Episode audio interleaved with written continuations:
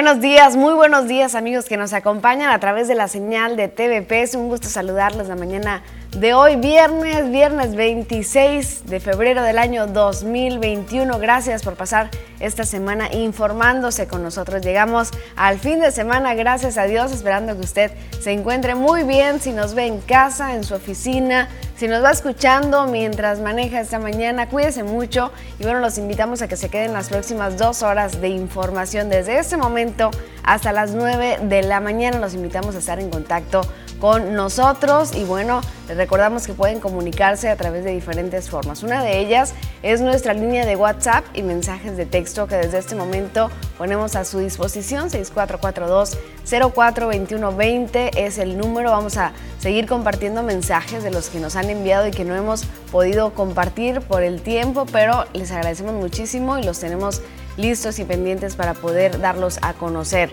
También se pueden comunicar con nosotros a través de nuestro Facebook. Estamos completamente en vivo en Facebook Las Noticias CBP Obregón. Gracias por compartir esta transmisión, por dejarnos sus comentarios y bueno, ahí también nos puede dejar sus reportes, qué es lo que está pasando en su comunidad. Recuerde que en esta comunicación también nos puede enviar fotografías, videos, platicarnos de lo que ahí sucede, dirección exacta, muy importante, números de folio también estaremos recibiendo para que le den celeridad a sus reportes. Otra forma en la cual usted puede comunicarse con nosotros es seguirnos en nuestra transmisión de YouTube. También nos puede ver a través de nuestro portal web www.tvpacifico.mx donde estamos completamente en vivo también. Y tenemos una aplicación móvil, es muy fácil descargarla como TVP, le da clic en Obregón y ya nos va a estar viendo, es gratuita completamente. Así que si usted tiene un teléfono inteligente puede descargar esta aplicación y seguir nuestras transmisiones desde su celular donde quiera que se encuentre sin eh, ingresar a una página directamente desde la aplicación. Hoy como cada viernes tendremos la sección de Escuela para Padres con el licenciado Francisco Aarón Muñoz. Estén pendientes del tema que nos tiene el día de hoy para reflexionar este fin de semana. También tenemos la sección de cine con José López que nos va a presentar la cartelera de este fin de semana. Algunos cines ya se abrieron después del código naranja, vamos a, del código amarillo, de este cambio del semáforo epidemiológico que se dio a nivel federal. Pues vamos a tener todos los detalles de lo que sucede en el cine y en las plataformas, por supuesto, digitales tal como las hemos estado viendo. Como cada día, las temperaturas con Marisol Dovala, ella nos estará presentando la información, cómo estará este fin de semana, los deportes con Poncho Insunza y por supuesto Joaquín Galás estará en algún punto de la ciudad. Y recuerde, hoy es viernes gastronómico, veamos a dónde se va Joaquín y qué preparan el día de hoy en este viernes. Así que los invitamos a que se queden con nosotros. Con esto, con esto iniciamos. El día de hoy, en la primera edición de las noticias, TVP. Andrés Rico se destapa por tercera vez. Busca el Distrito 17. Inicia vacunación anticovid en cuatro comunidades de Chocoa. Llegarán el próximo sábado a Sonora más de 18.900 vacunas. Tarango asegura habrá operativos contra los arrancones. Esto y mucho más. Quédese con nosotros en la primera edición de las noticias, hoy viernes 26 de febrero.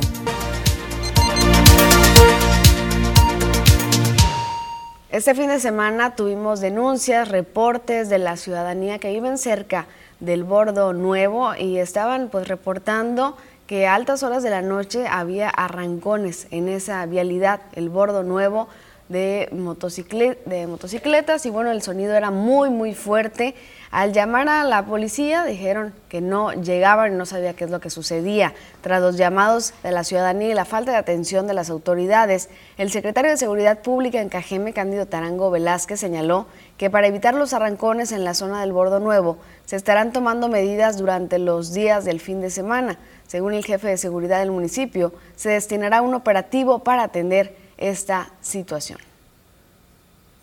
Tenemos conocimiento de que ahí en el borde y en otros lugares de la ciudad se llevan a cabo ese tipo de, actividades y los hemos atendido cuando recibimos la denuncia. Pero si no denuncian, pues es imposible de que nosotros tomemos acción.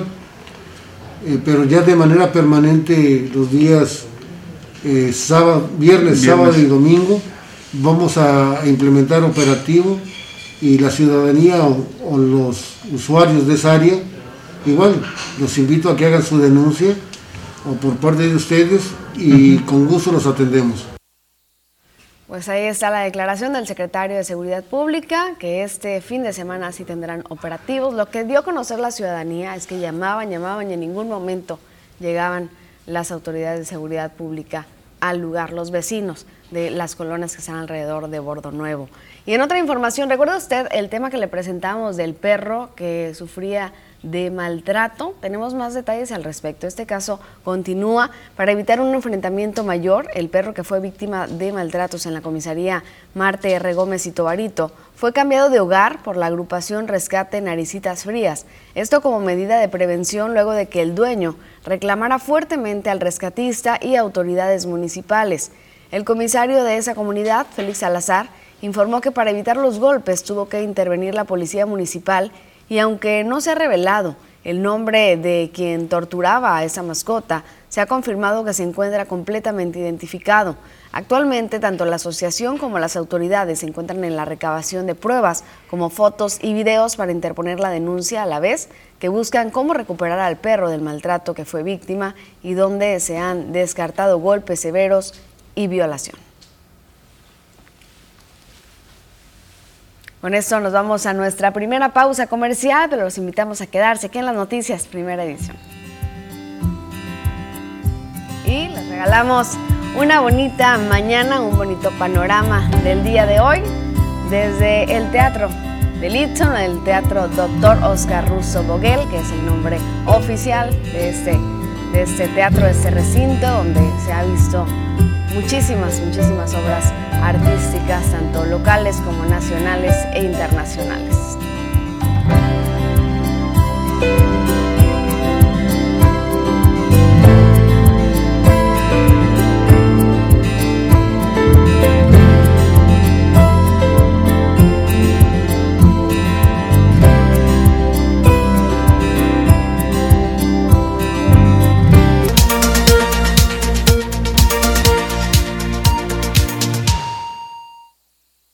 Agradecemos a todos ustedes por seguir aquí en esta señal. Vamos ahora con la información que aparece en los diferentes periódicos. Acompáñenos a recorrer lo que pasa a nivel nacional, estatal y municipal.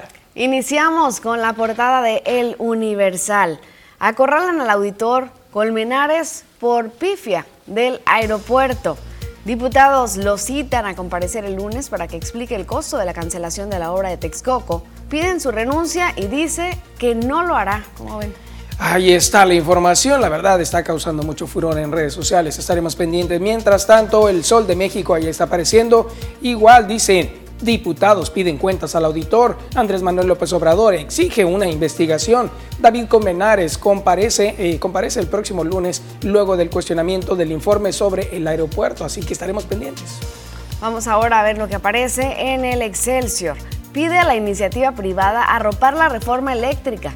López Obrador lanza un llamado, el presidente solicita ayuda al Consejo Coordinador Empresarial para convencer a las grandes corporaciones de que los subsidios a la energía son solo para usuarios domésticos. Monreal plantea ajuste para evitar demandas. Así lo que aparece en este periódico. Vámonos con otro. Está la jornada. Dice que acusa Andrés Manuel López Obrador la Auditoría Superior de la Federación de operar con politiquería de mala fe su informe sobre los costos de cancelar el nuevo aeropuerto internacional de la Ciudad de México, el Naim, lo dijo Andrés Manuel López Obrador. En misiva pide a la Cámara abrir investigación sobre el, el erróneo reporte. Dice que su intención era dañar al gobierno federal con sus malas cuentas. En San Lázaro, la Comisión de Vigilancia cita al auditor Colmenares. Hay múltiples denuncias contra ese ente y nada se ha hecho. Eso fue lo que dijo Munadora Buchajín, quien es exdirectora de Auditoría Forense. Vamos ahora a Milenio. Achacan al gobernador tamaulipeco ligas con factureras y guachicol.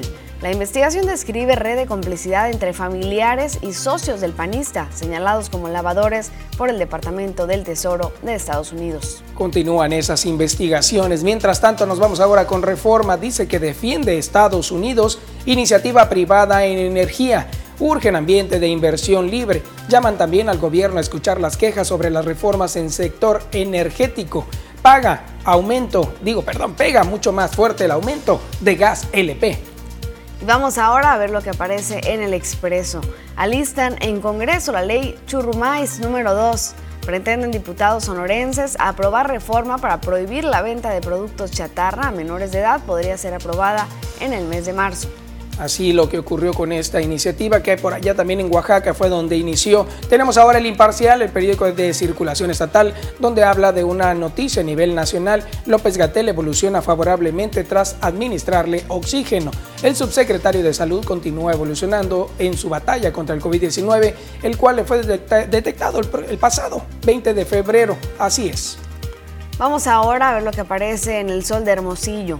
Mujer denuncia agresión física de conductor de transporte privado. En redes sociales la víctima narra lo sucedido y publica imágenes de los golpes que recibió del sujeto. Ahí también aparece lo que eh, se busca un joven, Jesús Ignacio, también que fue privado de la libertad, no lo encuentran, pero Didi ahora sí ya va a colaborar con esta información. Nos vamos con información que aparece en este periódico diario del Yaqui. Dice que desempleo e inseguridad, los principales problemas de Cajeme. Cajeme, como vamos, afirma que también la falta de infraestructura es un problema del municipio.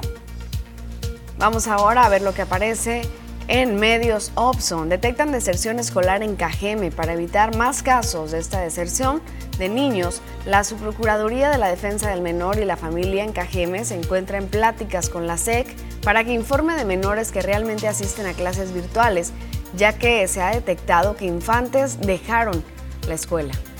Tenemos también más información ahora que aparece en otro periódico. Este se trata de Tribuna del Yaqui. Dice, feligreses se alejan cada vez más de la iglesia. Esto está ocurriendo en Nabujoa, de acuerdo a información que nos brindan. Ni las redes ayudan, ni las misas por internet han funcionado. Eso es lo que aparece también en información en Tribuna. Vamos ahora a ver lo que aparece en el siguiente portal, síntesisnoticias.com. Vigilará KGM cómo vamos, que se cumpla con la agenda ciudadana. Una nueva alternativa de promoción de participación ciudadana surge en la localidad con el lanzamiento de la AC, que trabajará con un modelo ya implementado en otros municipios del país con óptimos resultados. Ahí está lo que está apareciendo en este periódico. Y bueno, como siempre lo invitamos a que visite este que es el portal de casa www.tvpacifico.mx. Aquí va a encontrar toda la información que cada día programa a programa le estamos brindando y que también estos periódicos que acabamos de mencionar también está contenida esta información dentro de esta página. Así que nos puede visitar. Tenemos noticias como esta que el 15 de marzo inicia la veda del camarón en el Pacífico.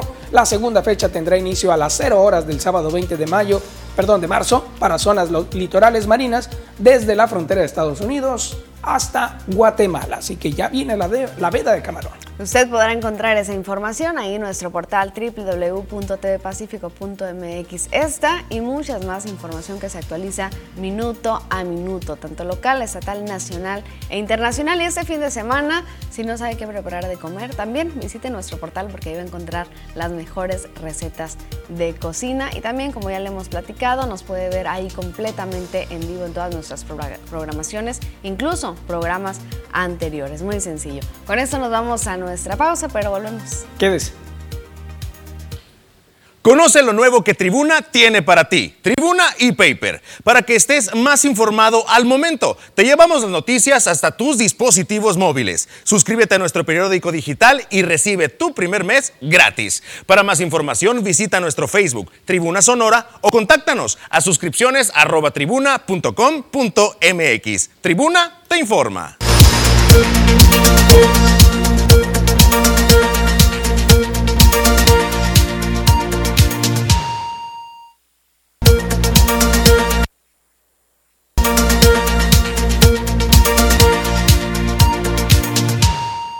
Vamos con más información y esta tiene que ver con la carretera internacional en la cual se está hablando de que el bloqueo genera ganancias millonarias. Ve aquí la información. De acuerdo al vicepresidente de la Federación de Cámaras Nacionales de Comercio, FECANACO, en Sonora, los bloqueos que realizan integrantes de la etnia yaqui en la carretera internacional México 15 representan un gran negocio para quienes promueven y participan en dichas acciones. Martín Salazar Zazuete explicó que existe un hartazgo por parte de empresas y ciudadanos que son vulnerados y violentados por los bloqueos y cobro de cuotas, los cuales, afirmó, generan pérdidas millonarias a diferentes sectores económicos. Debido al anterior, la FECANACO se une a los diferentes organismos empresariales que hacen un llamado al gobierno federal para que solucione el problema que esta situación representa. Se habla de un negocio millonario por parte de quienes hacen esos bloqueos en la carretera de Vica, de al menos ganancia de 15 millones de pesos mensuales por las cuotas que cobran. Pero esa cantidad es sumamente inferior a todo lo que el sector económico, los que transportan mercancías, y materiales han perdido por ese punto durante muchos meses. Para las noticias, Jorge Salazar. Y en otros temas, el Congreso aprueba iniciativa que tiene que ver con eh, materia de género. En pleno del Congreso del Estado se aprobó de manera unánime esta iniciativa que está encaminada a reforzar la unidad de igualdad de género dentro del Poder Judicial con el objetivo de que en dicha institución prevalezca el enfoque de derechos humanos y equidad de género. La iniciativa, planteada por la coordinadora de la bancada del Movimiento Regeneración Nacional de Morena, cumple con los compromisos adquiridos por el Estado mexicano en materia de derechos humanos de las mujeres en la Convención Interamericana para prevenir, sancionar y erradicar la violencia contra la mujer. Ernestina Castro Valenzuela destacó que las y los operadores de justicia tienen la obligación de garantizar el acceso a la justicia en condiciones de igualdad, facilitando la estructura, la organización y las políticas judiciales que requieren para brindar un servicio adecuado. Para ello indicó, se requiere contar con un enfoque integral y transversal con perspectiva de género que garantice el acceso a la justicia como el debido también proceso, así como analizar los casos tomando en consideración las particularidades y vulnerabilidades que por razón de género pues eh, se presentan dentro de la sociedad. Es parte de esta iniciativa que se está aprobando en el Congreso. Y bueno, también hay otra, otra iniciativa que se aprueba, otra reforma. Así es, precisamente es más información respecto a lo que se está pidiendo y que ya está próximamente a ser una realidad, como un tema de equidad, también para hacer frente al tema de las madres en abandono con hijos. El diputado Luis Armando eh, Colosio presentó una iniciativa para que en los apellidos de los hijos pueda figurar primero el de la mujer, situación que dijo ya es una realidad en Yucatán desde hace ocho años, así como en la Ciudad de México y también en Jalisco. Explicó que dado de que desde el 2019 la Suprema Corte de Justicia de la Nación resolvió como inconstitucional el orden tradicional en la designación de primero del apellido el paterno, es que se requería que el Estado de Sonora armonizara sus leyes en la materia. Cabe señalar que la iniciativa ya se encuentra en la Comisión de Justicia y Derechos Humanos del Congreso de Sonora. Ante esto, el diputado local Luis Armando Colosio nos eh, comenta. Es una iniciativa progresista, una iniciativa progresista que otorga el derecho para que se escoja el orden de los apellidos, es decir, rompe con el esquema patriarcado, ¿no? Eh, beneficia a la mujer reconociéndole el derecho para que los apellidos de los hijos puedan figurar primero el de ella. Lo, anterior no solo para ponderar en un tema de igualdad, sino para hacer frente a tantas madres en abandono de hijos o padres ausentes. ¿Cómo la ve usted con esta información? Que buscan que sea el, apellido de la madre la que aparezca en el nombre primero, en el acta de nacimiento. Usted díganos cuál es su opinión al respecto de esta reforma. Y bueno, vamos con más información, más detalles que tienen que ver también con reformas que se dan en nuestro país, en lo particular aprobada y en lo general también la iniciativa con carácter de preferente de reforma a la ley de la industria eléctrica enviada por el presidente Andrés Manuel López Obrador. Ahora tocará al Senado su debate y aprobación en un plazo no mayor de 30 días. Fueron 16 horas de discusión del documento que fue aprobado con 289 votos a favor y 152 en contra y una abstención. El presidente Andrés Manuel López Obrador explicó que con la reforma energética que fue aprobada durante el sexenio de Enrique Peña Nieto, la Comisión Federal de Electricidad quedó obligada a otorgar subsidios a sus competidores y una capacidad productiva sometida a una regulación que privilegia a particulares. Tras la aprobación de la iniciativa que él presentó y en la que insistió la necesidad de fortalecer a Pemex y a la CFE, el presidente agradeció a las y los legisladores y afirmó que en ella se dará seguridad a la población de que no habrá pagones y no aumentará el precio de la energía eléctrica. Así la información que tenemos en este momento. Queremos que usted también nos comparta qué es lo que está viviendo en su colonia, en su comunidad. Si tiene alguna problemática o quiere hacer análisis de la información, con gusto aquí lo recibimos. 6442042120, ahí está apareciendo en pantalla. Recuerde, tenemos también un reporte por acá que ya nos acaba de llegar. Tenemos una fotografía donde mencionan que es una lámpara. Dice, esa lámpara que estamos viendo ahí no está funcionando. Es muy oscuro toda la noche. Los vecinos y las vecinas están preocupados. Dice, ¿Por qué no enciende? Esto está por la calle Ponciano a Arriaga, 274, entre Tabasco y California. Prende a ratos y luego se apaga, lo cual pues pone en preocupación a los vecinos. Es el mensaje que nos llega y también nos piden que hagamos un amplio reportaje a Cobach. Dice que por no pagar colegiaturas, inscripción, libros, han aislado a jóvenes con deseos de estudiar, pero por la pandemia no han tenido el recurso económico para cubrir dichos pagos.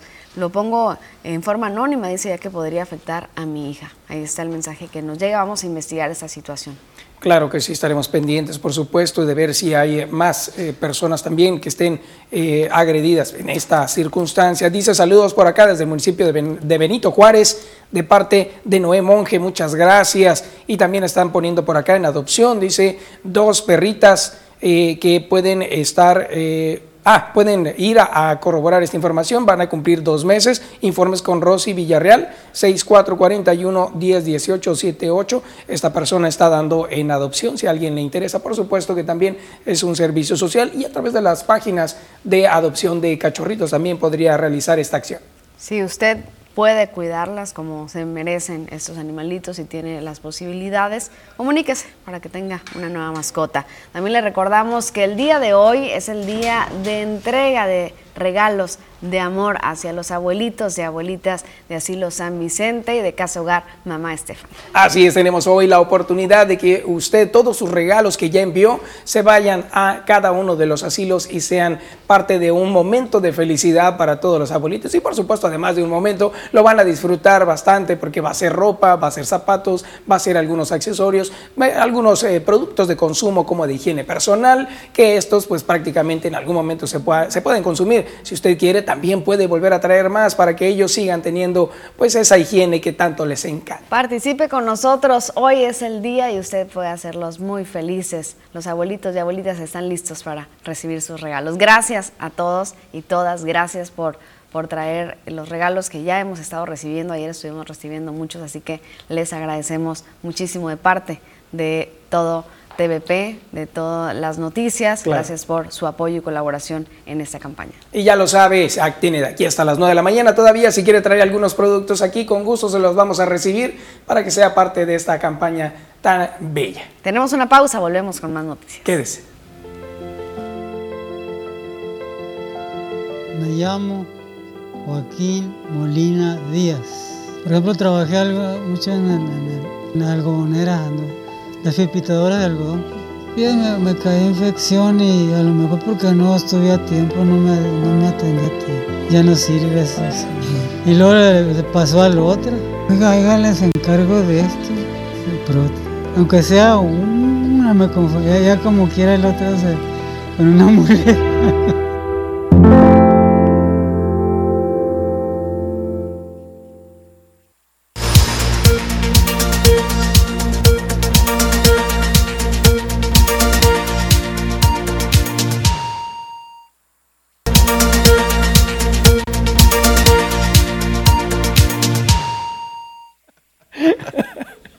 Ya estamos de regreso aquí con la información y bueno, qué bárbaro, Poncho. Buenos días. Buenos días, Fernando, amigos de las noticias. Buenos días para todos ustedes. Tomaré café. para, para la información deportiva, sí, pasa un poquito de café para que pases un poquito la risa también. No, no, no, ¿cómo hacer reír aquí entre comerciales? Pero, a ver, cuéntanos entonces otra vez. Bueno, el día de ayer se llevó a cabo la ceremonia de, bueno, la conferencia de prensa entre Mm, estaban los dos pugilistas, los dos entrenadores, eh, Canelo Álvarez allá en Miami. Que ya es este fin de semana. Annie Gildrim, sí, efectivamente, ya el día de mañana se va a llevar a cabo. Hoy es el pesaje y ya mañana es la pelea del el mexicano frente al turco, un turco que no ha sido, eh, es el segundo campeón del mundo que da ese país, es el 50, número 53 rankeado en el número de boxeadores. Pues mira, el Canelo dice que pelea con los mejores.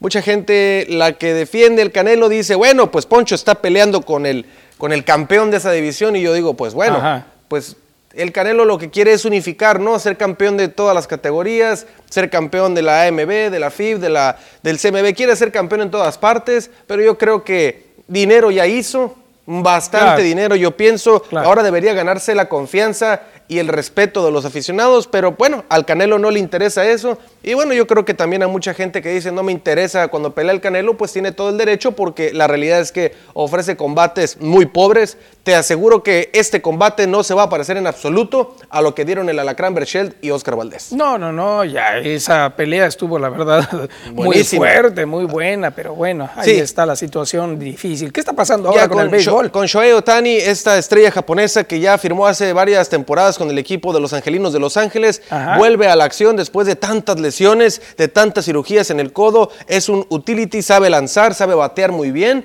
y bueno, va a tratar entonces de ayudar al equipo de los Angelinos a cumplir ese objetivo que hace muchísimo tiempo no consiguen, que es llegar a la postemporada. Un equipo de los Angelinos que necesita eso porque ha gastado muchísimo dinero entre Shohei Otani, entre traer a Joe Maddon como manager, en traer a Mike Trout, en firmarlo, firmarle esa extensión de contrato en 2019. La verdad es que es mucho dinero con Albert Pujols también y no han conseguido absolutamente nada. Y bueno, este equipo no entiendo cuándo le van a llegar los lanzadores abridores. Claro, bueno, es que eh, en el análisis se ve complicado porque estamos viendo que de repente se lesionan y luego no sigue la jugada y eso provoca entonces que los demás digamos, ¿qué está pasando? A ver, entonces eh, eh, tienes un elemento muy bueno que lo contratas, pero al final no juega, o sea, ¿no? Efectivamente. Entonces, ¿qué pasa? Es lo que pasa. Eh, Shohei Otani batea muy bien, lanza muy bien, pero se lesiona mucho. Mike Trout es el líder de este equipo, pero pues un solo hombre, o entre él y Albert Pujols, pues difícilmente van a poder eh, llevar a este equipo a lo más alto. Ya está con ellos Anthony Rendón, que va a servir muchísimo para este equipo, pero vuelvo a lo mismo. Este Claro. equipo no cuenta con una rotación de abridores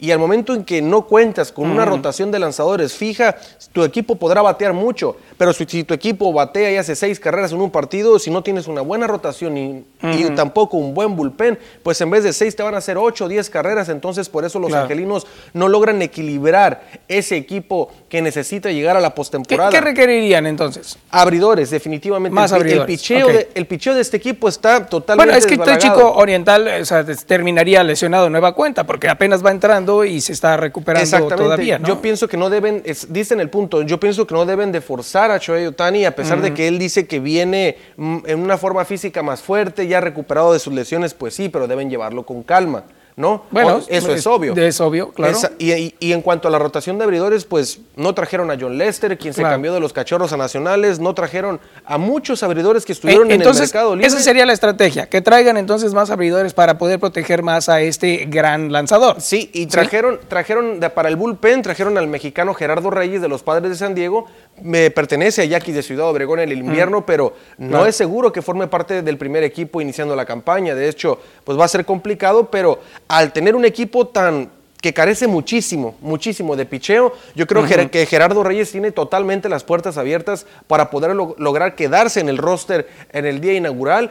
Yo pienso que si Gerardo Reyes hace una excelente pretemporada, puede estar ahí, porque este equipo definitivamente necesita mucho picheo, tanto abridor como en el bullpen. Claro, los angelinos. Sí, Angelinos de Los Ángeles. Muy bien, Son los que militan en la Liga Americana, Dodgers juega en la Liga Nacional, comparten la misma ciudad, eh, Angelinos juega en el condado de Anaheim y el equipo de los Dodgers, pues, en el corazón de Los Ángeles. Claro, claro. Oye, y pues qué bueno, interesante. Lo que te decía del Canelo Álvarez también, eh, me parece que... Ajá. Bueno, tú, tú piensas que va a ganar, pero en realidad no, Ah, es el una buena pelea. Esto es, un, eso es una pelea de trámite, Fernando. Bueno. Es una pelea. Oye, dice que pelea ¿Qué con los usted? mejores.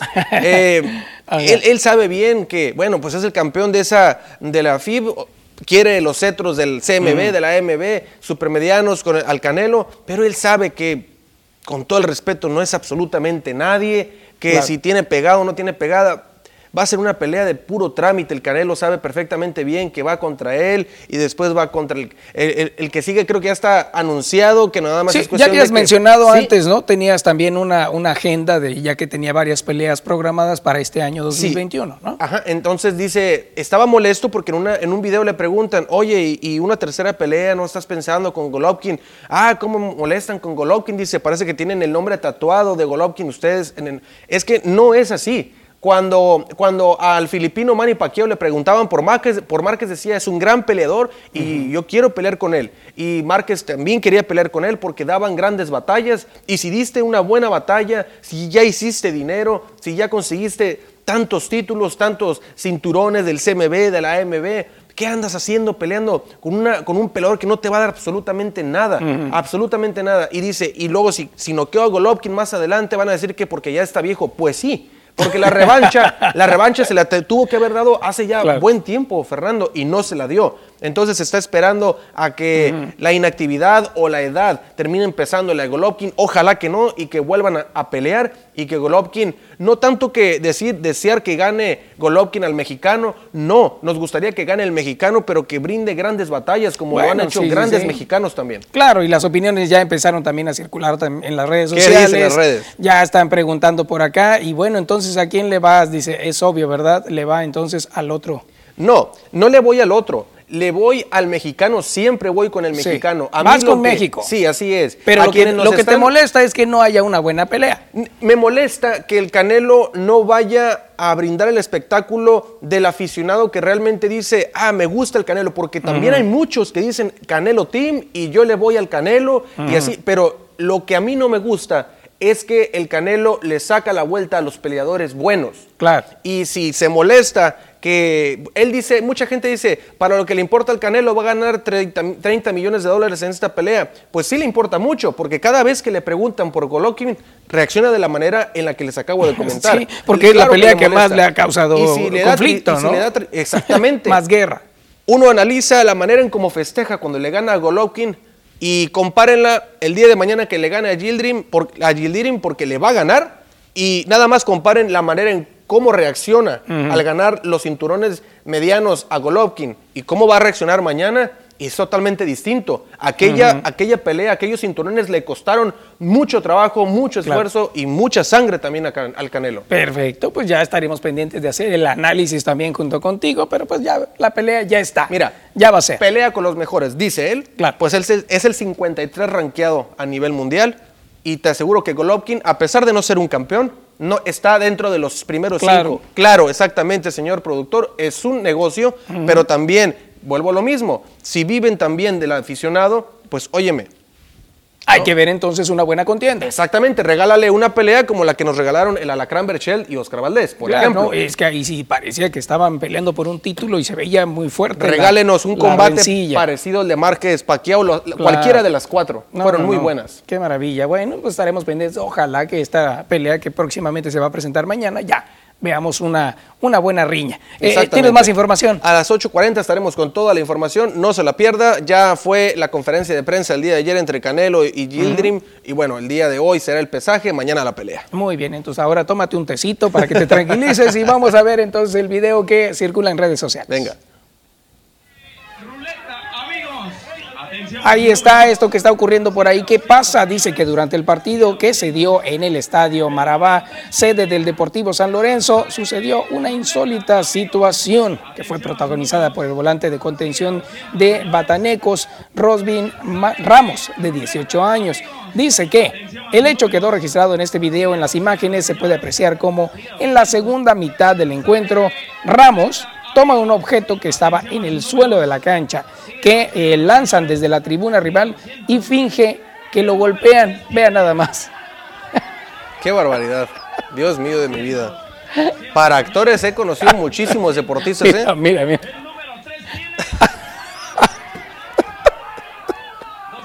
Qué bárbaro, Dios mío de mi vida.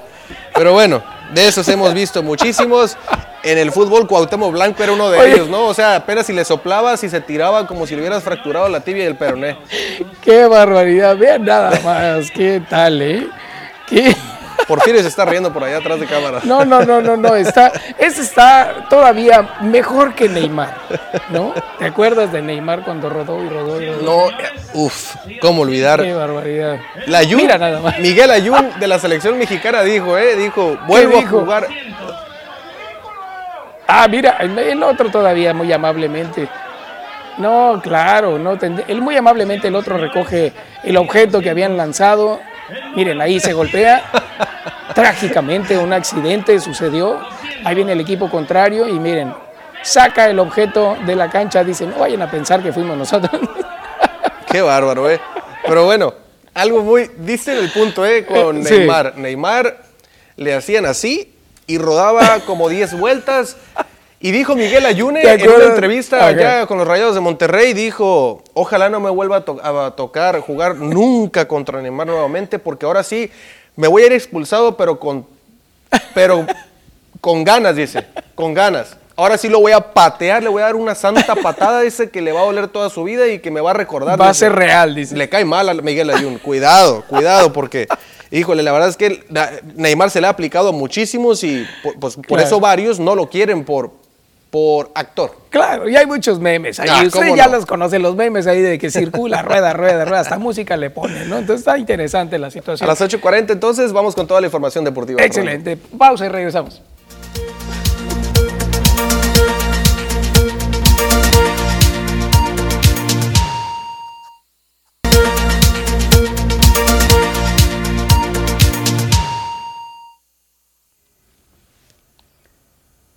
Gracias por seguir con nosotros y por enviarnos sus mensajes en nuestra línea de WhatsApp. Se la recordamos 6442-042120. Queremos compartir algunos de los que nos han estado llegando. Una pregunta dice, si pago la revalidación en línea o en un, en un OXXO y el recibo de pago y la tarjeta de circulación, ¿dónde me la entregarían? Normalmente esto es a domicilio. Si ahí entrega sus datos de domicilio, le llega hasta su casa. También dice cuáles son los números para hacer cita para la esterilización canina. En unos momentos más se los recordamos. Claro que sí, en un momento tendremos la información que se la vamos a brindar con mucho gusto porque ya están precisamente haciendo también ese tipo de campañas para cuidar de los animalitos. Tenemos también otro por acá, dice, aún sin medicamentos, Istezón, es un comunicado que nos hacen llegar, dice, ¿qué está pasando? Saludos, buenos días. Estaremos pendientes, por supuesto, de enviar este mensaje de nueva cuenta. También dice, ¿me podrían decir cómo me puedo apuntar para la tarjeta de bienestar? Por favor, que tengan excelente día. Pueden acudir a las oficinas de bienestar y ahí les estarán dando toda la información. También les pasaremos directo a su celular la dirección exacta.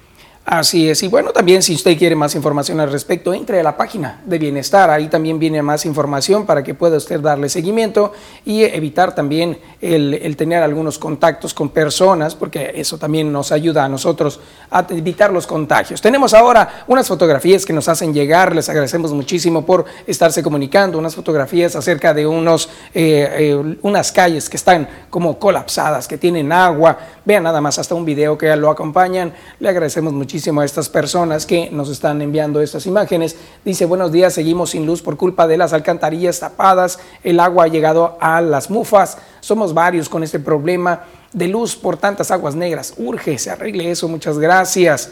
Miren nada más, dice, hasta acá llegan las aguas negras. Vean nada más, ahí está el video. Específicamente debe de venir la, la dirección por ahí en el video, pero con gusto la vamos a compartir con las autoridades para que ellos se percaten de ello.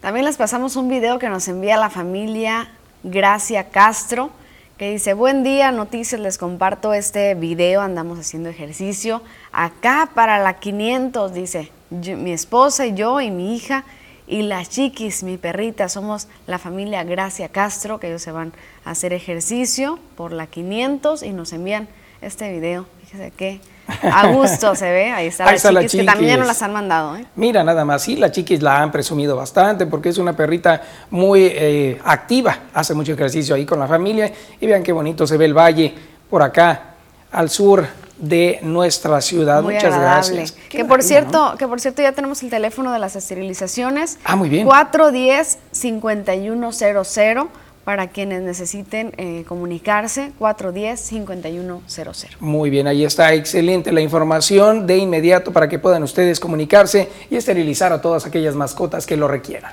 Con eso nos damos una pausa, pero regresamos a las noticias primera edición.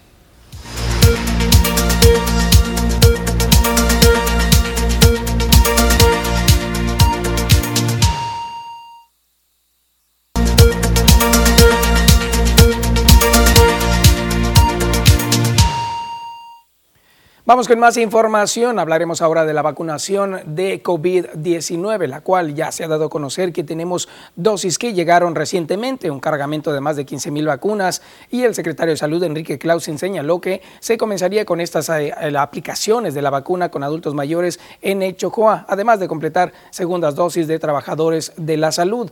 Con cuatro puntos de vacunación en escuelas, inició esta vacunación a, los adultos en el municipio ahí, Echojoa, informó el coordinador regional de bienestar en el mayo, quien es Martín Preciado Bracamonte, también dijo que los cuatro puntos fueron de Bacobampo, Echojoa, Boisiacobe y Bacame. Llegaron 8.100 dosis Pfizer para ese municipio. Detalló que el personal del sector salud, el personal del IMSS, son los que están aplicando el biológico, el cual no ha presentado reacciones en la población, salvo solamente el piquete. Eh, también, Preciado Bracamonte mencionó que aunque sí se han acelerado, acercado perdón, a los ciudadanos de otros municipios, se les ha informado que esto no es posible por el control que tienen para la aplicación de la vacuna, es decir, han dado con el protocolo. Refirió que previamente a algunos que están registrados se les habló por teléfono o se les convocó por comunidades que pudieran acudir a diferentes puntos. Ante esto, el coordinador regional de bienestar aquí en el Mayo nos dijo.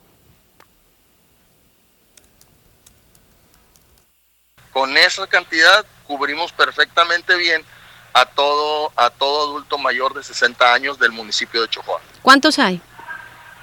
Hay, tenemos nosotros registrados en Chojoa, tenemos registrados cerca de 9 mil, pero sabemos muy bien que hay algunos que no se han querido vacunar, no hay ningún problema el día que llegue otra, otra vacuna o cuando llegue la segunda dosis, si ellos ya se animan a vacunarse, lo vamos a vacunar también. Uno de los motivos por el que les pedimos que no se vacunen en este municipio es porque queremos garantizarles la segunda dosis a todo el municipio. Otro de ellos es que es probable que, a otro municipio llegue otro laboratorio. En este caso, por ejemplo, aquí estamos vacunando con Pfizer. En Quiriego y en Rosario se vacunó con AstraZeneca. Entonces, nosotros llevamos un control de en qué municipio se cubrió en su totalidad Pues ahí está la vacunación por acá en Echojoa. Vamos a buscar un testimonio más de las personas que han recibido esta vacunación, cómo se han sentido después de recibirla. En nuestro país, al 25 de febrero dieron a conocer que había 1.620.000, ocho personas que se han recuperado, 183.692 defunciones. También se habla de 1.620.000, ocho personas recuperadas de COVID-19. Y bueno, también tenemos los datos que aparecen eh, por parte de Hugo López Gatel Ramírez en su cuenta de Twitter. Se ponen estas publicaciones también de las estadísticas y sabemos que pues dio positivo por COVID, ha recibido oxígeno, pero se encuentra estable, como lo mencionábamos en los titulares. Así la información que nos brindan por parte de Secretaría de Salud a nivel nacional. Nos vamos ahora con la información que viene en el Estado a pesar de que ya hay algunas vacunas que están eh, ya inoculándose, por supuesto, tenemos todavía reportes de 13 decesos más al día de ayer y 117 contagios nuevos por COVID aquí en Sonora. Ya son 5.673 personas las que han muerto en el acumulado, así como también 66.336 personas quienes se han enfermado. También el acumulado de personas recuperadas, que ese es un eh, buen dato que queremos también mostrar, que las personas se recuperan, son 59.649. Tenemos también que de los 13 fallecimientos ocurrieron en 9 hombres y 4 mujeres. Eran residentes de Hermosillo, 3 de Nogales, Café Menabojoa, 2 cada uno, San Luis Río Colorado, San Ignacio Río Muerto, Agua Prieta y Moctezuma, uno en cada uno. También de los 117 contagios se hablan de 64 mujeres y 53 hombres. También residentes de Hermosillo, que son 54, de Cajeme son 20. Al momento, 166 personas se encuentran hospitalizadas, donde 68 se encuentran estables y 76 están graves. Hay dos, 22 en estado crítico, así que la enfermedad sigue avanzando. Hay que tener mucho, mucho cuidado. Así los detalles de información que tiene el COVID-19 en las estadísticas. Vamos a una pequeña pausa. Usted no se vaya. The Pool Conquista. Para cada día o para algún evento en especial, viste con estilo impecable, cómodo y elegante. Pool Pacífico, presentes en las principales ciudades de Sonora y Sinaloa. Visítanos en nuestra nueva dirección, Jackie Esquina con Miguel Alemán. The Pool.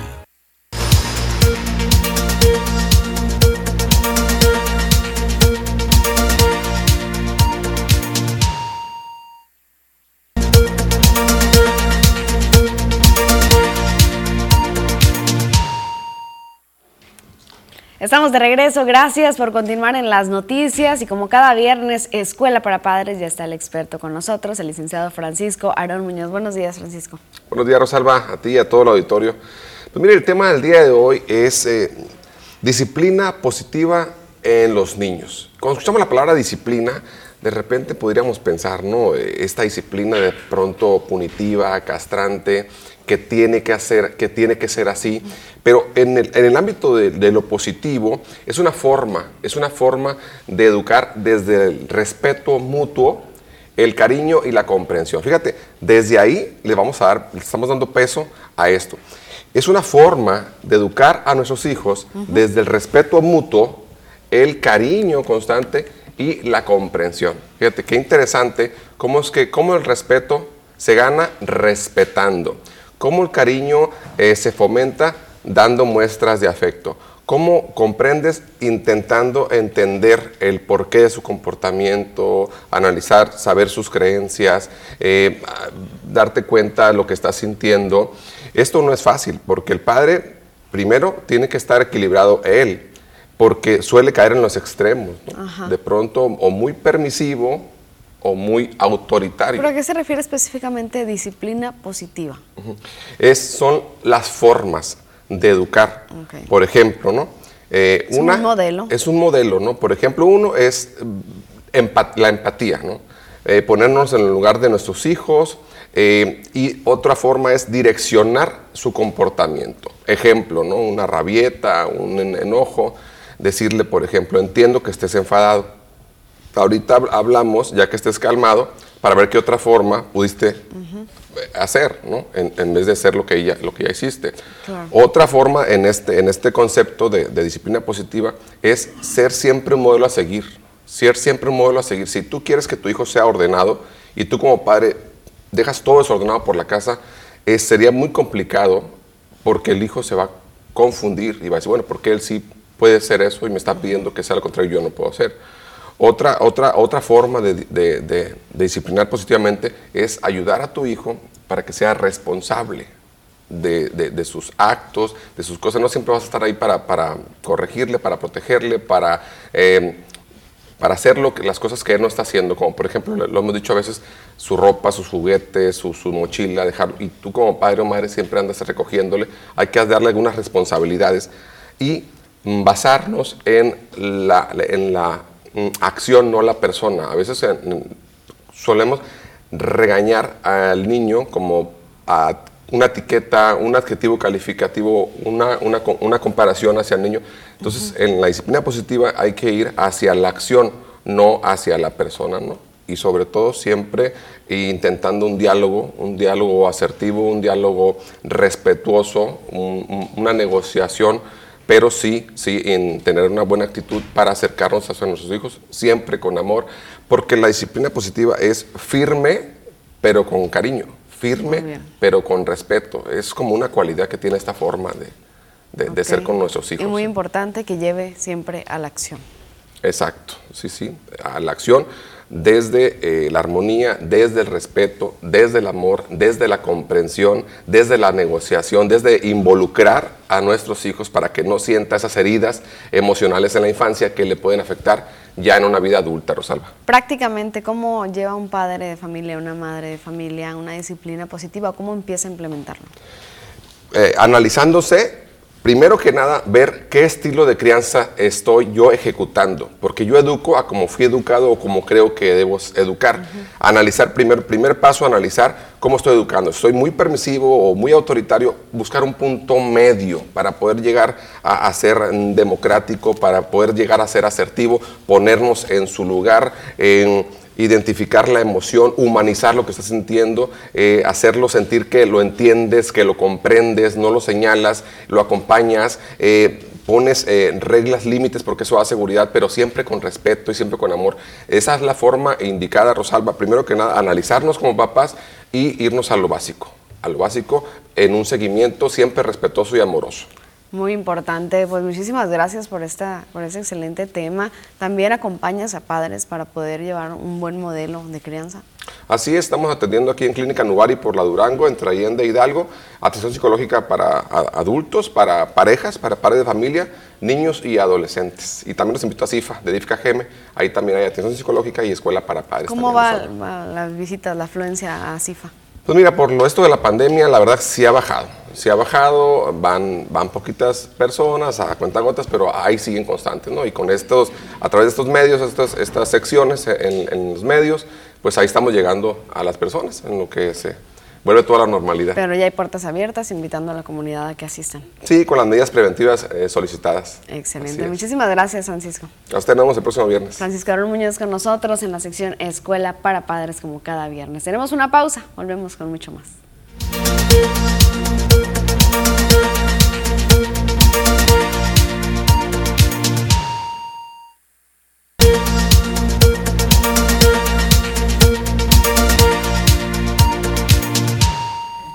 Continuamos en las noticias y nos acompaña el día de hoy el diputado local Armando Algalá Alcaraz. Muy buenos días, Armando. Gracias por, por acompañarnos. No, no, gracias, gracias a usted, Rosalba. Muchísimas gracias por la oportunidad. Buen día a todos y buen viernes, ¿no?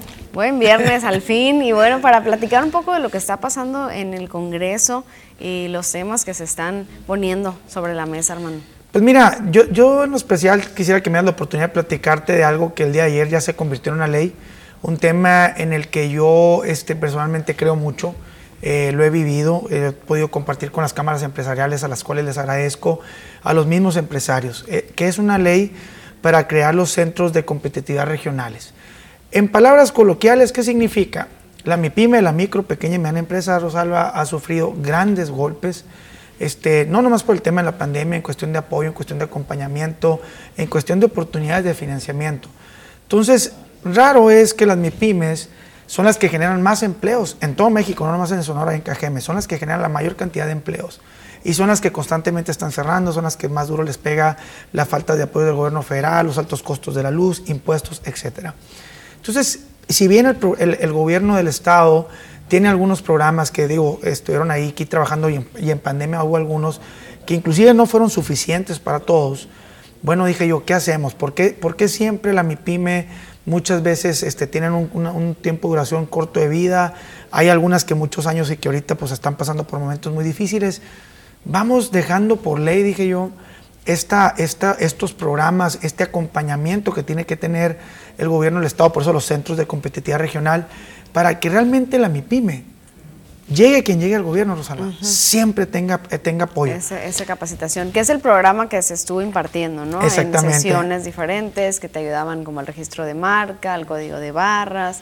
Exactamente, todo, ese proceso y también en cuestiones administrativas y con estrategias tecnológicas. Entonces, ¿por qué no dejarlo permanente? Llegue quien llegue. Y esa fue la ley que yo precisamente propuse. Dije, a ver, señores gobierno del Estado, diputados, que por cierto les agradezco mucho que lo, salió por unanimidad este, me apoyaron mucho, la fuimos nutriendo. Y la verdad que, que, es una excelente ley porque al final, mira, hace lo que precisamente es que hay un acompañamiento real, que el gobierno del Estado se case con, con, estas empresas, que los ayuden a buscar financiamiento y que realmente, porque mira, vienen los tiempos electorales y los discursos empiezan y que yo, mira, quiero cambiar el mundo y todo eso, a ver, Vamos, si queremos hablar de, reactivación económica, si queremos hablar de recuperación de empleos, tenemos que apostarle a esto, a apoyar a la micro, pequeña y mediana empresa, a que podemos de ahí realmente recuperar las empresas, que podemos impulsar el, comercio local y que de esta forma, bueno, pues empecemos a agarrar una dinámica diferente en cuestión de economía. Yo la verdad sinceramente creo mucho en esto. La verdad que estuve trabajando este, algunos meses este, en, este tema. Agradezco la, que me hayan abierto las puertas, inclusive comerciantes, a platicar. Eso te da la sensibilidad precisamente para poder este, platicar de lo que estamos platicando. Y pues bueno, la verdad que, muy agradecido por el apoyo. Yo creo que la verdad sinceramente que va a ser una ley, este, Rosalba, que puede venir a ser un antes y después para mi pyme. Y no nomás para mi pyme, también aquellos jóvenes emprendedores al momento de querer... Este, este, formar un negocio, que tenga una oportunidad de crear una empresa, pues ¿qué es lo primero que buscamos? Financiamiento, asesoría, pues bueno, que haya ese acompañamiento. Entonces, lo que busca esta ley es que se quede ese programa, crece de aquí para adelante por ley. Por ley. Eh, el nombre puede cambiar, eso no importa, porque pues ya ves que llegan y quieren renovar. Y, sí, sí, sí, claro que sí. No, e, el nombre no importa, que el fin sea el mismo. Que el fin sea el mismo, que haya apoyo para la MIPYME, que haya ese acompañamiento, que haya esas oportunidades, que puedan este, salir adelante, que también los jóvenes puedan emprender. Entonces, ¿La estructura, los temas pueden cambiar? Eh, eso, eso sí depende, pero al final de cuentas los lineamientos ya del programa como está ahorita actualmente, este, no. Puede haber modificaciones, obvio, este, igual pueden pasar otras, otras leyes al Congreso del Estado. Difícilmente, si me lo preguntas, creo que podrían ser para mal, ¿no? Porque, pues digo, ¿quién, quién va a atreverse legalmente, así públicamente, quitarle beneficios a las empresas, ¿no? Pues no debería. Pero no debería, ¿no? Pero, pero digo, no estamos exentos de que pueda suceder, ¿no? ¿Esa iniciativa en qué etapa está actualmente? Ya se aprobó. Aprobado. Ya se aprobó, ya no más estamos, ya se queda, ya estamos para la publicación en el boletín oficial y que entre en vigor este en las próximas semanas. Excelente. Armando, aspiraciones para las próximas elecciones. Mira, yo nunca voy a ocultar, Rosalba, este, el interés que he tenido. de Quisiera participar, claro que quisiera participar en cualquier posición, para mí sería un honor. Nunca he tenido la oportunidad de estar en una boleta electoral. Sin embargo, pues bueno, este, con palabras, con hechos, este, yo creo que se habla más y eso es lo que yo trato de hacer, que con hechos y no con palabras poder aspirar. Y la verdad que mira, pues me siento muy capacitado, muy motivado. Ojalá que esté la oportunidad aquí en esta ocasión y pues bueno, poder ofertar ese trabajo que he venido construyendo y esa posibilidad. Pero como te digo, con hechos, este, no con palabras. Y espero que la verdad las cosas puedan estar ahí y sería un gran honor para mí poder seguir sirviendo. Creo que me siento este, listo. Excelente, pues quedamos pendientes, Armando. No, Seguimos en contacto. Gracias por acompañarnos. Gracias, que tengan excelente viernes. Saludos. Armando Alcalá, Alcaraz, diputado local, con nosotros en las noticias. Tenemos pausa, volvemos con más.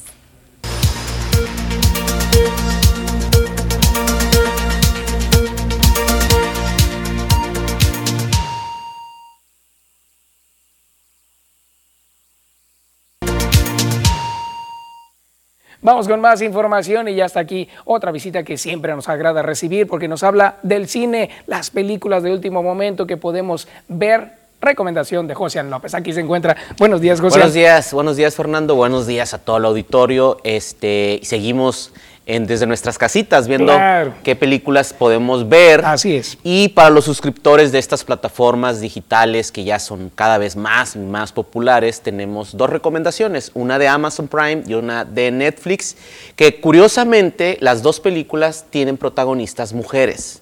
y las dos películas este, han causado mucho impacto este, porque hay controversia de que si son buenas o no tan buenas, pero bueno, dos películas y la primera se llama I'm Your Woman o Soy tu mujer. También le pusieron Buscada. De cualquier forma, usted la puede encontrar en Prime. Eh, esto es de Amazon.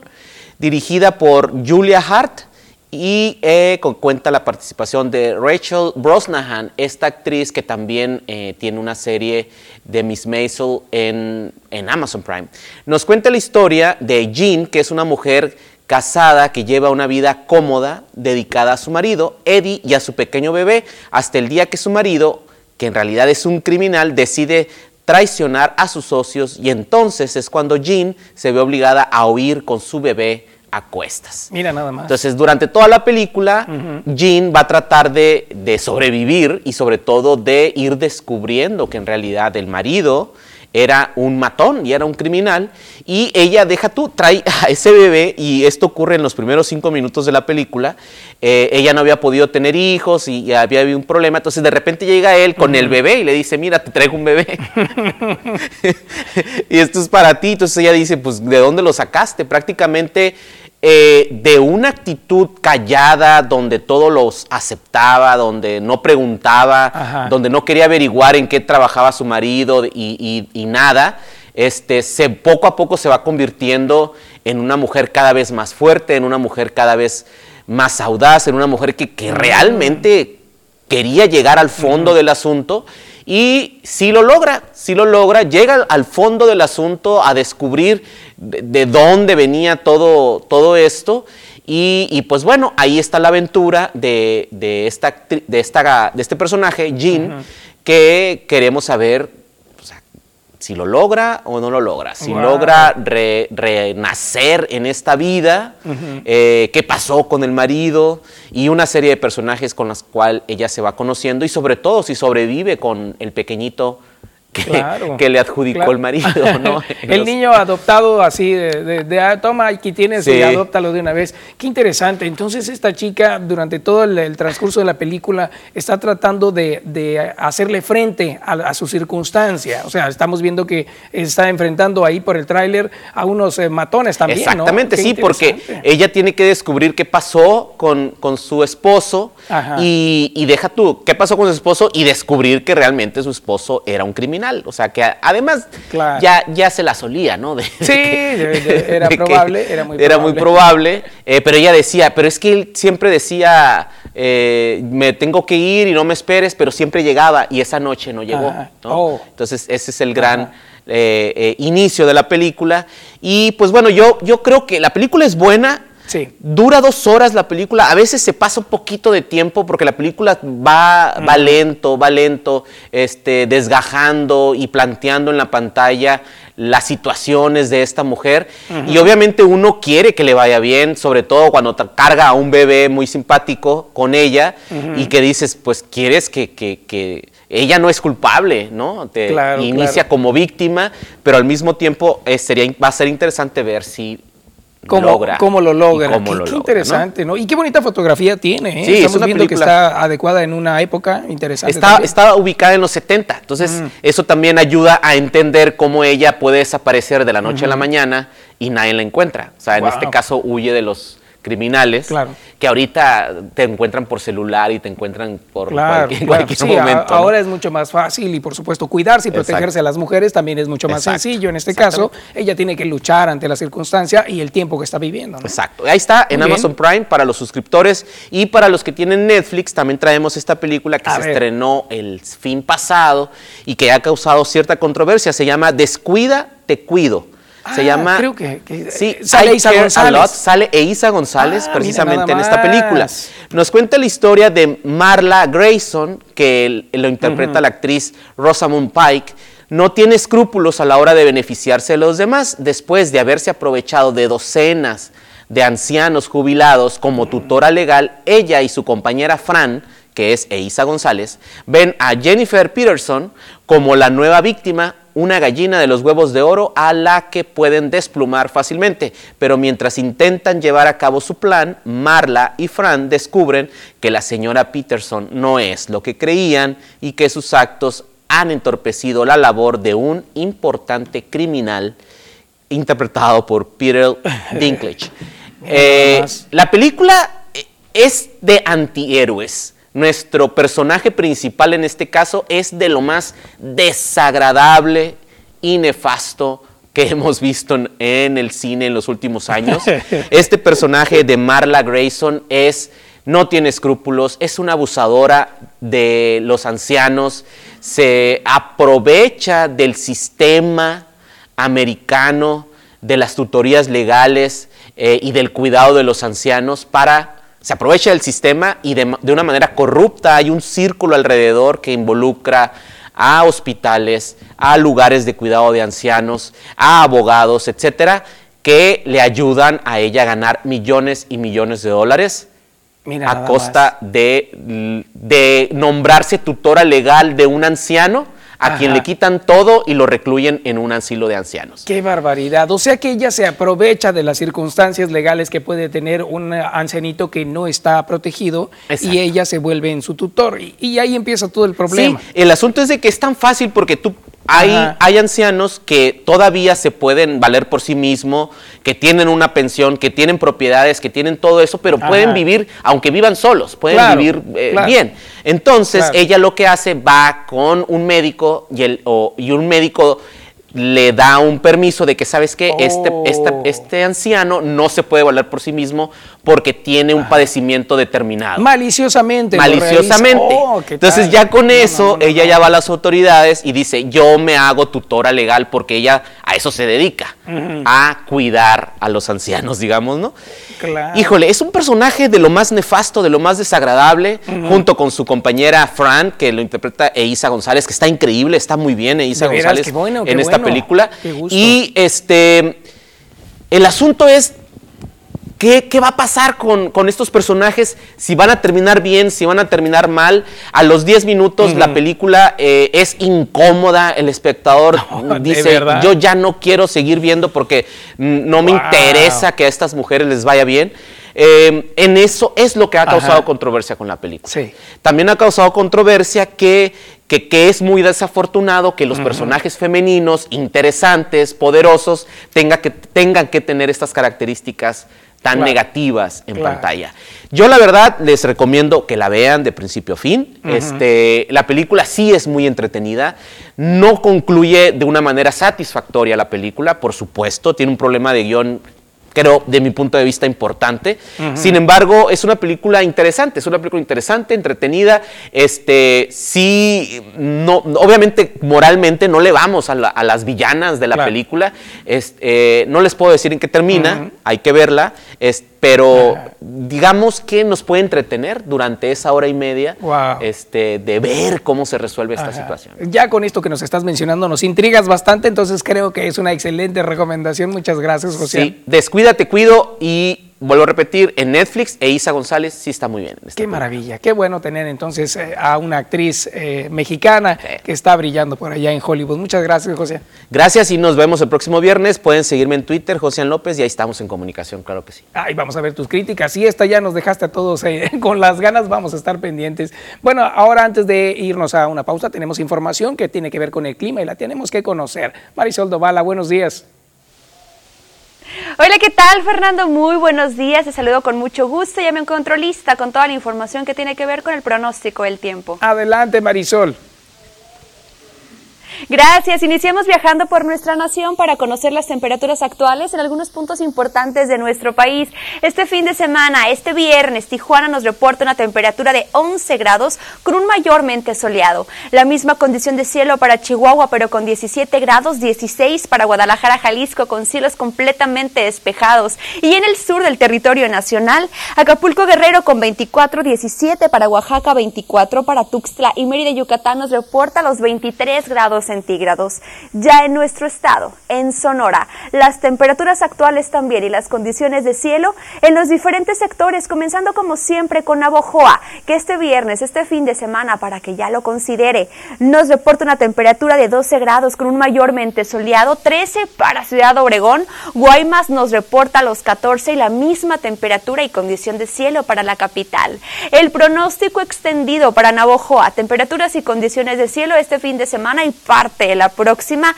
Veamos qué es lo que nos espera para este fin. Tenemos valores mínimos de 10 grados, la máxima alcanza los 30 para lunes, martes y miércoles de la próxima semana. La temperatura disminuye de qué manera? En Navojoa llega a los 6 grados, la máxima alcanza los 30 y predominan las condiciones de cielo mayormente soleado ya en Ciudad Obregón. Viajemos también para conocer las próximas jornadas, temperaturas y condiciones de cielo. Este fin, la temperatura disminuye y nos marca los 9 grados, la máxima alcanza los 29. Para la próxima semana disminuye la temperatura, llega a los 6 grados, la máxima alcanzará a los 30 y tenemos cielos despejado, despejados, escasa nubosidad para este fin de semana, el día sábado y el lunes de la próxima. Ya en Guaymas, veamos también el pronóstico extendido para este fin de semana, valores mínimos de 11 grados, máximas de 25 para lunes, martes y miércoles. La temperatura mínima nos marca los 10 grados, la máxima alcanzará los 24 y tenemos cielos completamente despejados, escasa nubosidad para el día de mañana. Ya en la capital, en Hermosillo. Viajemos también rápidamente para conocer este fin de semana. La temperatura disminuye hasta llegar a un solo dígito. Y de qué manera. 5 grados, la máxima alcanza los 26, ya para la próxima semana continúa la temperatura mínima en 5 grados centígrados, la máxima llega a los 28 y vea usted tenemos cielos completamente despejados, escasa nubosidad para el día de mañana. Pasemos ahora rápidamente a conocer la fase lunar, que esta se mantiene como cuarto creciente. La salida de la luna se registra a las 17 horas con 55 minutos y la puesta a las 7 con 16. La salida del sol esta mañana de viernes, ya fin de semana, a las 6 con 47 y la puesta del sol a las 18 con 19 minutos. Fernando, hasta aquí el reporte meteorológico de esta mañana. Excelente información como siempre, Marisol. Te agradecemos muchísimo por estar al pendiente del, del clima. Gracias, Fernando. Que pases un excelente fin de semana, por supuesto. Igualmente para ti, bonito fin de semana. Gracias. Usted cuídese mucho, cambios de temperatura muy drásticos para este fin de semana, entre frío en la mañana y mucho calor durante el día, como lo dijo ella. Vamos a la pausa, regresamos.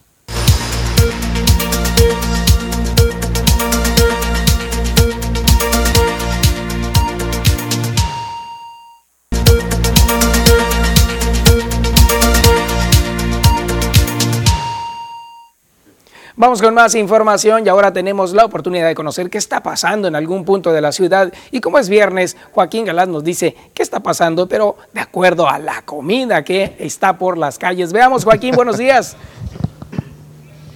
¿Qué tal? Muy buenos días, Fernando. Buenos días a todo el auditorio. Ya es viernes, viernes gastronómico y viernes de cuaresma, por eso es que andamos buscando opciones para que la gente pueda eh, degustar un buen desayuno este día y, ¿por qué no?, el resto de la semana. Y esta mañana nos encontramos precisamente en Taquería Alex, una taquería con mucha, pero mucha tradición. Este, conmigo se encuentra Orlando y Ana Laura. Ellos eh, son los herederos precisamente de, esta tradición. Ana Laura, platícanos este, qué es lo que se sirve aquí y desde cuándo están ustedes atendiendo a la ciudadanía cajemense. Ok, pues aquí Taquería Lales es un negocio familiar desde 1992. El iniciador fue mi padre, Alejandro Cuevas. Eh, iniciamos por la calle Tlaxcala, a un lado de lo que era el Casino del Valle, muy famoso en aquellos tiempos. Y nosotros aquí nuestros platillos son el taco de pescado y camarón capeado, entre otras variedades, tacos dorados, chiles rellenos. Y hace tiempo que ya eh, agregamos platillos nuevos como lo que son las quesadillas, tostadas gratinadas, entre otros. Oye, y, Fernando, fíjate que aquí el encargado de hacer los trabajos, o bueno, de cocinar, es, es, el, es mi estimadísimo Orlando. Eh, Orlando, este, durante este periodo de pandemia, ¿cómo has visto la gente? ¿Ha venido, no ha venido? ¿Cómo, cómo los ha tratado? Pues primeramente Dios, este, la gente ha respondido y, y, y se ha mantenido en las ventas, gracias a Dios, y, y así se ha mantenido y y también pues aprovechando ahorita el, este canal, este, darle gracias a toda esa gente que nos ha apoyado durante la pandemia y por preferir estos tacos que desde 1992 eh, estamos eh, para degustarles el paladar. Oye Fernando, fíjate que nosotros llegamos aquí porque nos han recomendado muchísimo este, este lugar. Eh, nos dijeron, oye, por el tiempo de, de cuaresma estaría, no estaría de más que los visitaran y, es que eh, principalmente es eso, la, mayoría de la gente los ubica desde que estaban por allá junto al Casino del Valle y que pese a que se cambiaron de ubicación hace un tiempo, pues siguen acudiendo aquí. Eh, Ana Laura, este, pues ahorita en, tiempo de pandemia, ¿qué ajustes o qué han tenido que hacer precisamente para evitar o para tener, cumplir con los protocolos que marca la autoridad? Sí, pues desde que aprendimos y de que supimos de las nuevas medidas sanitarias, redujimos las mesas, el espacio, eh, a la entrada pusimos un tapete con su desinfectante, este, lo que viene siendo el gel antibacterial em, y ya pues nosotros lo que viene siendo el cubreboca. Ahorita al atender a las personas eh, nos ponemos careta también para protección de nosotros mismos. Y así, o sea, estamos al pendiente. Aquí nos las ingeniamos para hacer una barrera de, que la gente viera el distanciamiento, la protección y más que nada es... Oye, bueno, Orlando, dinos en dónde estamos y qué es lo que está preparando aquí mi, buen amigo. Eh, eh la dirección. Ahorita nos ubicamos en calle Campeche entre 6 de abril y 200. Muy bien. ¿Y qué es lo que está preparando aquí uno de nuestros compañeros? Él, él ahorita está preparando una quesa super que, que lleva marlin, lleva camarón y lleva pescado. Es de, los nuevos, de las nuevas ofertas que tienen, ¿no? Como taquería. Sí, es lo, lo más reciente que, que hemos metido en estos días. A ver, que nos platique, pues Joaquín, de qué se trata. A ver, ¿cómo, ¿cómo va la preparación? ¿Qué le ponen? Acércanos, por pues, favor. a ver, vamos a preguntarle aquí al muchacho, ¿qué, qué fue lo que le pusiste ahí este, a, la quesadilla? No, pues esta es una quesadilla, la llamamos la quesa super. Eh, de ingredientes, pues tiene, tiene pescado y camarón capeado y tiene una cama de, de guiso de marlin y está cubierta con queso, queso Buda y pues puede ser de harina de maíz y nomás para este ejemplo pues se hizo de maíz. De este lado pues siempre lleva su porción de cebolla capeada y también tiene pues unos chiles jalapeños en rodajas ahí muy buenos para que se dejen venir. ¡Qué barbaridad, Joaquín! Ya nos estamos la, la voy a preparar, Fernando. ¿La vas a preparar o te la vas a comer? Bueno, Fernando, así, así le voy a dar una mordida, mira. Perfecto. los toppings están un poco lejos, pero le voy a dar una mordida, nada más para que vean allá en, en el estudio. La verdad es que está bien servida, muy completa. ¿eh? Qué presumido, vean nada más, que, con qué elegancia nuestro compañero nos está presumiendo un delicioso taco quesadilla que estamos viendo en esta familia que, como bien lo dijo, ya es una tradición. El sabor, ahorita en unos momentos, mientras termine de saborear aquí nuestro querido Joaquín, lo vamos a comprender un poquito más. ya nos está haciendo agua a la boca, Joaquín. ¿A qué sabe? Sí, mira, la verdad es que está muy bueno, ¿eh? Está muy bueno, se me hizo agua a la boca de entrada. Este, y a la gente, pues que, nos está viendo en casa, pues no está de más venir, precisamente hoy que es viernes de cuaresma, los próximos viernes y toda la semana ellos están abiertos. ¿Qué días eh, cierran o, qué días no, no, dan servicio? Estamos de lunes a sábado en horario de 8 a 2 y media y descansamos los días domingo. Pues ahí está, mira Fernando, qué, qué mejor horario para que la gente pueda disfrutar de estos deliciosos tacos. La verdad es que muchísimas personas los recomendaron, nos dijeron, vayan para allá, vale la pena, este, son muy buenos y son muy conocidos. Además, ah, no, no está de más recordarle a la gente ¿no? que, que todavía están ahí instalados sobre la calle Campeche entre la 200 y la 6 de abril. Y, y bueno, pues el lugar, como puedes ver, las mesas están con sana distancia, el espacio alrededor de, lo que es eh, donde se preparan los alimentos está bien delimitado y si puede eh, hacer la toma nuestro compañero, en la entrada pues se encuentra el tapete sanitizante y por supuesto el bote con gel antibacterial, precisamente acatando las medidas de higiene y sanidad que establecen los protocolos de la Secretaría de Salud. Este, y bueno, eh, tienen, gozan de un espacio muy bueno y siempre hay espacio para estacionarse aquí por fuera para la gente que viene en, su vehículo. Qué maravilla, estamos viendo un gran espacio que tiene este local, lo cual significa que tienen sana distancia y como bien lo acaban de aclarar también aquí los excelentes eh, eh, amigos que nos acompañan el día de hoy y que por supuesto día con día trabajan para salir adelante. Muy bien. Ana Laura, ya para despedirnos, por favor, recuérdale a la gente dónde se encuentran ubicados y un mensaje para ellos. Ok, Taquería Lale se encuentra aquí ubicados en calle Campeche 859, entre 6 de abril y 200. Y los esperamos aquí con todo el gusto, con todo el sabor para que disfruten y pasen un lindo día, un momento agradable con su familia. Y Taquería Lales los recibe con todo el gusto. Muchas gracias. Pues ahí está la invitación, mi estimado Fernando. Hasta aquí llegamos con este reporte de Viernes Gastronómico. Excelente, Joaquín, te envidiamos, por supuesto. A ver si nos llega por acá, mira. Mochis, veamos, ¿no? Gracias, Joaquín, buen día.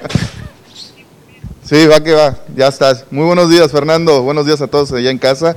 No olviden venir aquí a Taquería El Alex. Ahí está, te seguimos por supuesto también en las redes sociales. Qué maravilla, todo se nos hizo agua la boca por aquí, así que hay que aprovechar siempre la oportunidad. Y hoy que es cuaresma queda muy bien un taquito de camarón o de marlin. Vamos a la pausa, no se vaya, regresamos.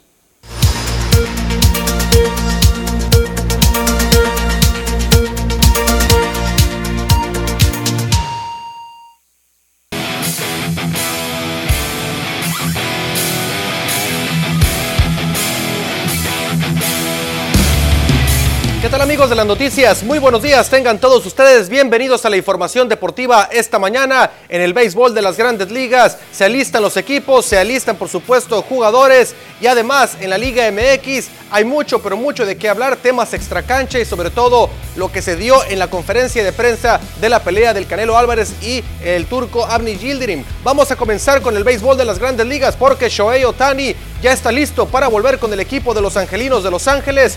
El japonés ya se recuperó de todas sus lesiones, ya está listo su brazo, está listo su codo también ya recuperado y estará de vuelta con el equipo angelino tratando de llevarlo a la postemporada en este año 2021 donde en los años anteriores no han podido pisar la postemporada, los terrenos de los playoffs allá en el béisbol de la Gran Carpa. Vamos a ver si el japonés logra aportar lo que necesita el equipo angelino. Por otro lado, Vladimir Guerrero Jr., el dominicano, está listo también para encarar la campaña 2021 con los azulejos de Toronto. Eh, ya volvió bastante activo, estuvo teniendo una gran preparación en el invierno, bajó 19 kilos el quisqueyano y dice que siente mucho, pero mucho más poder en las muñecas de cara a la temporada 2021 para tratar de acumular grandes batazos en la temporada que se viene para su equipo, ya debidamente reforzado y vaya refuerzos que adquirieron en la temporada baja. Vamos a continuar con el fútbol mexicano porque en el Cruz Azul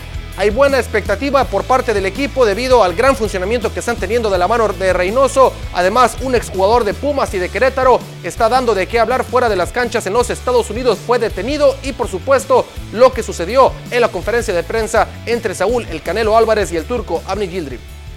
En Cruz Azul, Paul Fernández está más que contento por su desempeño en su segunda etapa con la máquina. Estoy muy contento con, con mi nueva etapa en el club, la estoy disfrutando mucho estoy trabajando todos los días para, para ser mejor y, y, creo que se ve reflejado el trabajo que estamos haciendo todos, así que muy contento por eso. El argentino justificó que antes no había dado resultados porque no conocía la Liga MX. La diferencia está en que cuando llegué al club por primera vez no conocía la liga, hoy ya tengo una manera distinta de, de afrontar los partidos, ya conozco y eso es un punto a favor. El exjugador de los Pumas de la Universidad, Jonathan Suárez, fue detenido en California acusado de presunto abuso sexual. El que fuera futbolista de la escuadra universitaria de los Gallos Blancos del Querétaro apareció en una imagen al momento en que es llevado a la cárcel del condado de Osceola, informó un reporte de la oficina del sheriff local. Agentes recibieron la denuncia de una mujer que aseguró haber sido agredida sexualmente por dos hombres.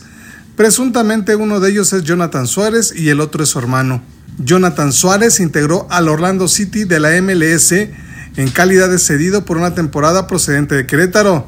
También militó en Cimarrones de Sonora y Pumas Tabasco de la Liga de Expansión el Canelo Álvarez y el turco Amni Gildrim están listos para medirse en el estadio Hard Rock allá en Miami, casa de los Delfines de Miami en la NFL, donde estarán, eh, por supuesto, 15 mil aficionados por las medidas sanitarias. El, eh, por supuesto, peleador mexicano listo para defender sus títulos supermedianos de la AMB y el CMB frente al turco, esperando, por supuesto, una excelente defensa para ir a su siguiente combate que ya tiene preparado, definido solamente tendría que vencer sin problemas al turco, quien está abajo en las apuestas 20 a 1. Por otro lado, el turco comentó que viene excelentemente bien preparado y que dará la sorpresa frente al mexicano, aunque el Canelo Álvarez también viene preparado, viene de una excelente pelea, la última del 2020, y va a debutar en este 2021 con otro combate frente a este retador que está rankeado en el número 53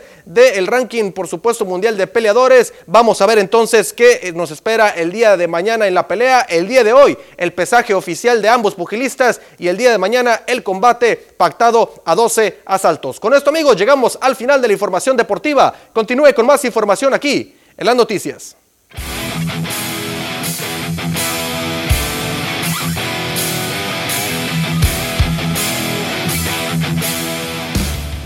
Tenemos información de carácter político y bueno, el aún dirigente del Partido Revolucionario Institucional, el PRI, aquí en Cajeme, Andrés Rico Pérez, se autodestapó como aspirante a la candidatura por el Distrito 17 por la alianza del PRI, PAN y PRD. Andrés, Andrés Rico manifestó que en las últimas elecciones ha buscado la misma posición y al igual que con el actual candidato a la gubernatura, Ernesto Gándara, en su momento el partido tomó la decisión de llevar a otra persona en la boleta. Él asegura que vive en el distrito y ya lo tiene caminado a diferencia de quienes hoy buscan dicha demarcación. Ya llevaba yo dos elecciones trabajando y buscando la candidatura para, para la Diputación Local del 17. Entonces, eché raíces con muchos liderazgos, con muchas amistades, con muchos amigos, que, que me hace, eh, pues prácticamente ya, ya, ya llevamos un trabajo de muchísimos años, tres elecciones, yo creo que ha sido muy repetitivo eh, en, las últimas, en las últimas ocasiones, con Eduardo, con, con, con Emeterio, que, han hecho un excelente trabajo. Sinceramente no, no es algo de lo cual son valores de nuestro partido que, la verdad aplaudo siempre y siempre voy a apoyar independientemente eh, la posición en la que esté. ¿no? Ahí está la información. Tenemos ahora detalles respecto a lo que recientemente acaba de ocurrir, todo eh, respecto al aterrizaje en Marte. Pero esto se había realizado antes, sí o no. Tenemos aquí historia.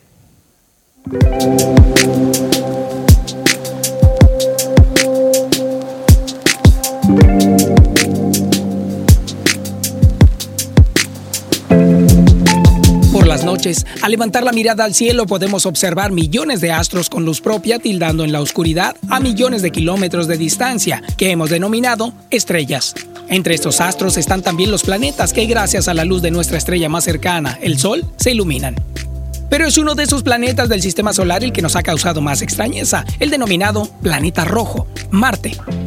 ¿Hay alguien ahí? Es la pregunta que los humanos nos hemos hecho desde hace siglos y a la cual intentamos responder. Muchos científicos han dedicado su vida entera en esa búsqueda. Avances astronómicos y diversas teorías han surgido para saber si hay vida extraterrestre. Por el año de 1870, el astrónomo alemán William Herschel especuló sobre la vida posible en Marte, diciendo que podrían ser entes más altos que los humanos, debido a la fuerza de gravedad mucho menor que la Tierra. Y desde entonces pensamos en la posibilidad de que existan los marcianos.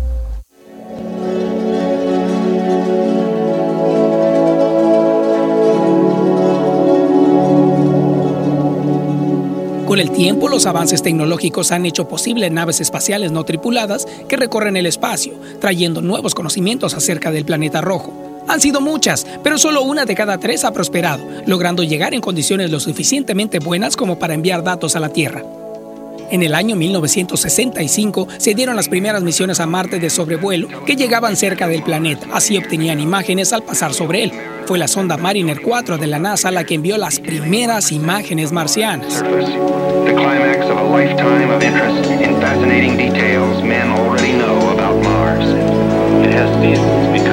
Para 1971 pudo una nave introducirse a la órbita de Marte, un logro extraordinario enviado por el programa espacial soviético llamado Módulo Orbital Mars 3, mandando datos sobre su atmósfera, su clima y su geología. Su módulo de aterrizaje logró tocar la superficie, pero solo envió información durante 20 minutos antes de apagarse.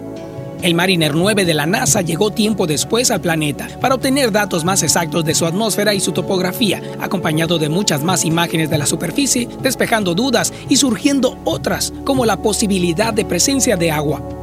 En 1976, Vikings 1 y 2 realizaron misiones orbitales y de aterrizaje. Fueron artefactos muy duraderos, enviando datos hasta 1982 con fotografías que asombraban al mundo y hasta realizaron experimentos biológicos sobre el suelo de Marte, diseñados para encontrar así vida con resultados no tan concluyentes, pero abriendo posibilidades para seguir investigando.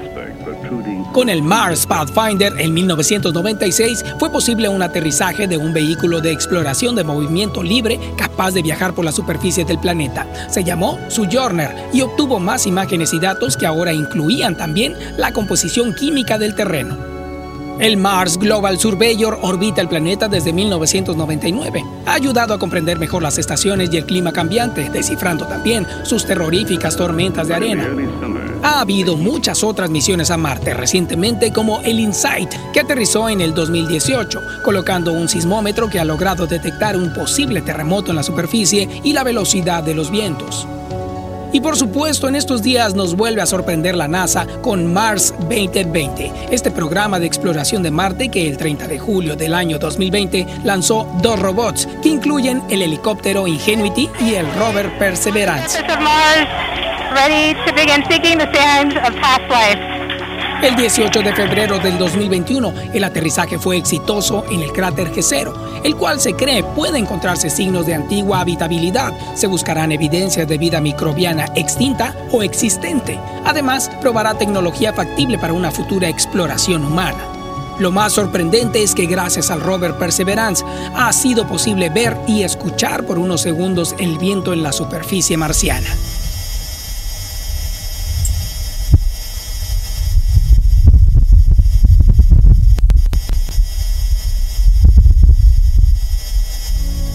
Los avances tecnológicos nos ponen cada vez más cerca de cumplir uno de los sueños más grandes del ser humano, visitar otro planeta y también disipar la duda. ¿Hay alguien ahí?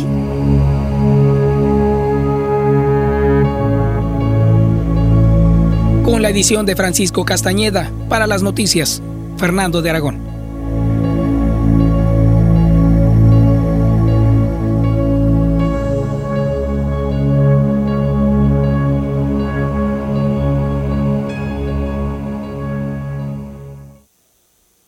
Pues ahí está la información de lo que está ocurriendo en este eh, pues en esta aventura que se está haciendo hasta Marte, investigación y que durante muchísimos años, como lo cuenta Ser, pues se ha estado trabajando en eso. ¿Se podrá habitar? No lo sabemos todavía. Eso es lo que están investigando en estas últimas eh, robots que han enviado a Marte. Excelente trabajo. Y bueno, queremos recordarle a usted que hoy es el día donde hacemos entrega de los regalos a los abuelitos y abuelitas de San Vicente del Asilo, de Casa Hogar Mamá Estefana.